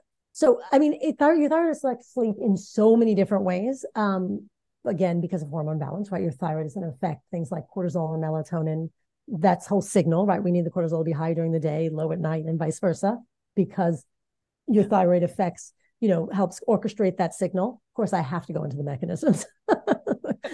You're a scientist. I get it. When you're hypothyroid, often your adrenals are called upon to to like if you literally don't have enough energy, your body starts producing cortisol as like a. It's almost like you haven't slept, you take caffeine. If your thyroid isn't tell, giving your body the energy, you know, thyroid hormone isn't adequate to give your body the energy it needs, then um, your your adrenals are going to be called in to produce cortisol and so on. So that's going to mess up your cortisol melatonin cycling.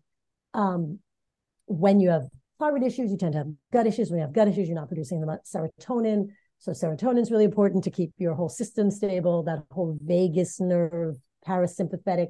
If your thyroid is off, you cannot shift from sympathetic, fight, flight, flee, to, I mean, fight, flight, freeze, to sympathetic, uh, parasympathetic, rest, digest, repair, and so on. So that part of that is literally that switch, the switch from fight for survival to thrive. Hence the 3 a.m. Um, wake up calls. Yeah, 3 a.m. exactly. 3 a.m. my favorite time. Three. I, I open my eyes. I'm like, oh, please tell me it's not 3:45. It's 3:45. You know, I just I know magically it's going to be freaking 3:45, give or take 10 minutes. Number one reason women are waking up in this phase of life is stress. We just we exactly. you know, we can't because and it's it's it's our body saying, okay, fine, you got that nap, enough. Now go run from the tiger. Like your body doesn't know it's the mortgage or the spouse yeah. or the kids or it's running from a tiger. It's survival. Yeah. And so um and so, as long as your body thinks it's fighting for survival, it's not going to shift into thriving mode. And that's yeah. how you're going to get the deep sleep. I have to tell you. So, because since I started taking the Sleepus last night, I slept almost eight hours, which was, um, I actually was really, which is actually long for me.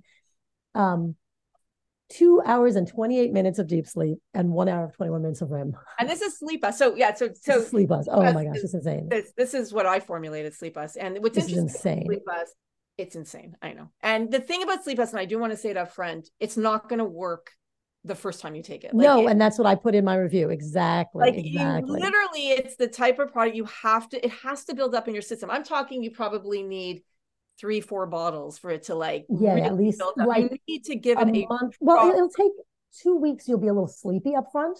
Yeah. And then, but for your body to really, and part of it is literally Sleepus is helping your body shift the neurotransmitter balances in your brain. It's literally how, so your body gets into these grooves. And this is why people come to me and they're like, oh, they want to see me for like a month or two. And I'm like, that's not whether it's sleep or diabetes or whatever. Your body's in this groove and we need to get out of the groove and into a healthier one. So it takes a little while to shift.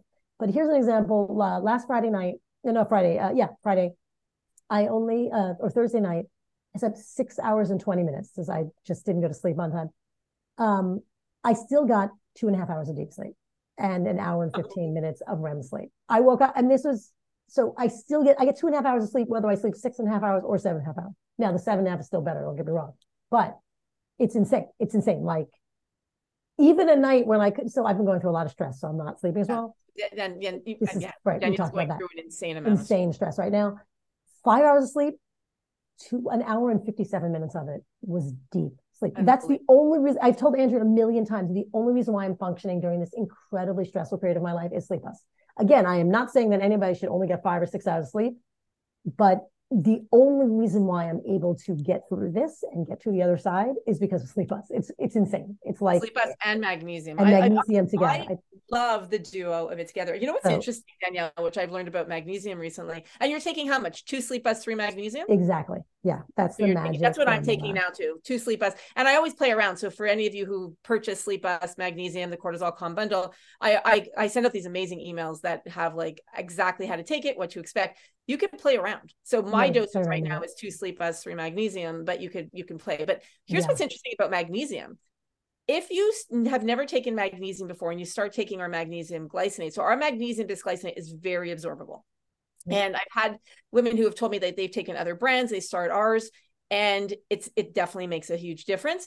But what's interesting is if you've never taken magnesium or you've taken a brand that maybe doesn't absorb as well, you might notice. So don't start taking the magnesium before bed because what magnesium does is it actually helps your body to get rid of water. So it's not necessarily a diuretic, but whereas black seed oil is a diuretic. So if you find that you're peeing a lot more, that is something. So it helps with the bloating for a lot of women, but it, it is a Mhm. diuretic.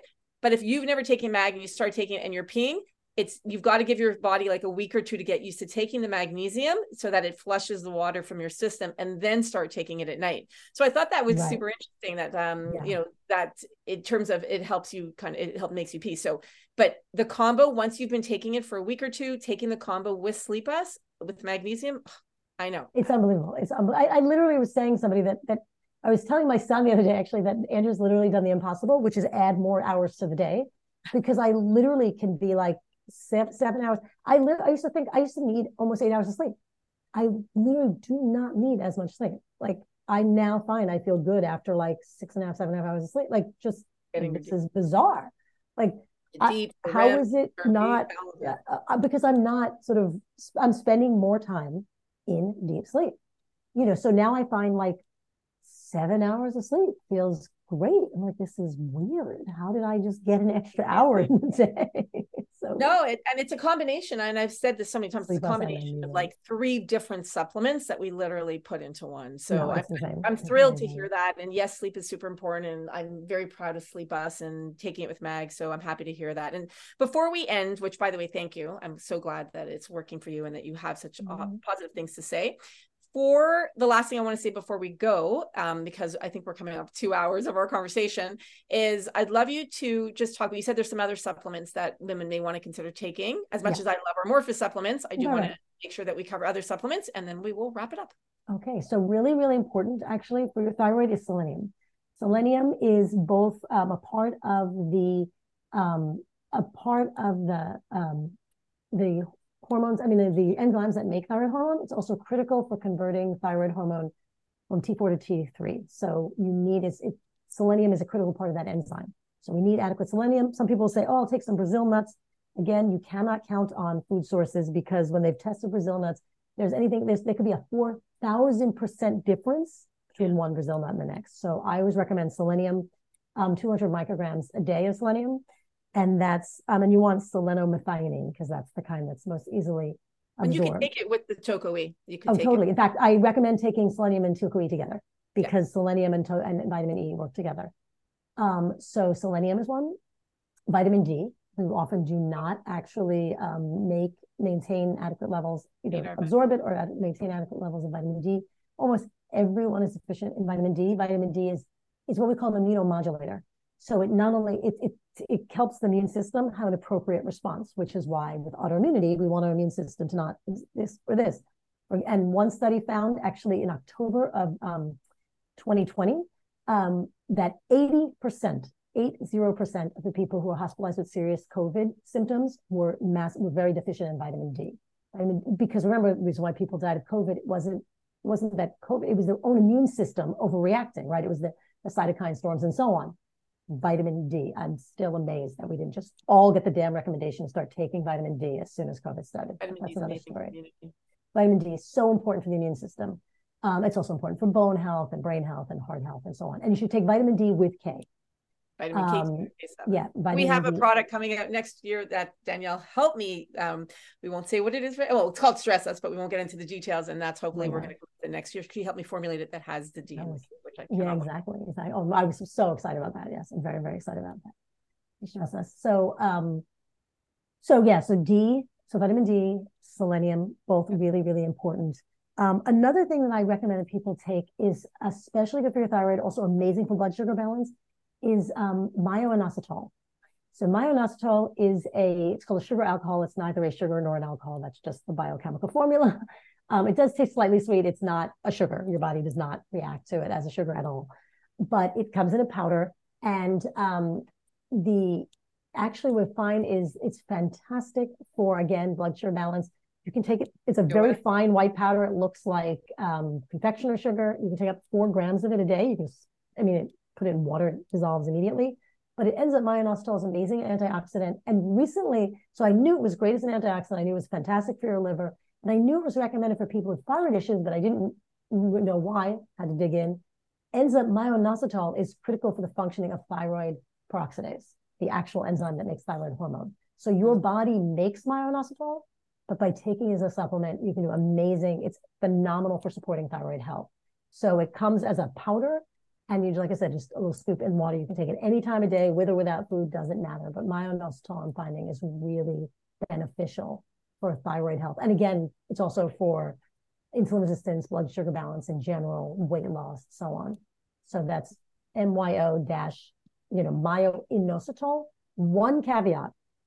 If you have been diagnosed with PCOS, I would recommend not myo-inositol, but something called, uh, it's a combination of D-chiro inositol and myo-inositol together. We'll put that in the, um, in the show notes because it just ends up people with PCOS actually benefit and myo-inositol alone might exacerbate the problem. Yeah, you actually want to take a different form.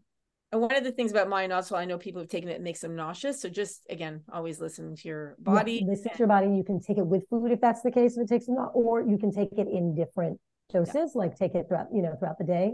But it actually is really good for thyroid health because it, like I said, it supports um, um, thyroid peroxidase and needs myo-inositol in function. Amazing. Danielle, thank you so much. This has been awesome. Two hours, we got it all in. oh my God, right. Yes. And we Thank could go on longer, I'm sure. Oh, case studies sure. and other kinds of things. Yeah, yeah. I love it. And I'm well, sure I'll think of like five more sub. Oh, I meant to say this. Yeah.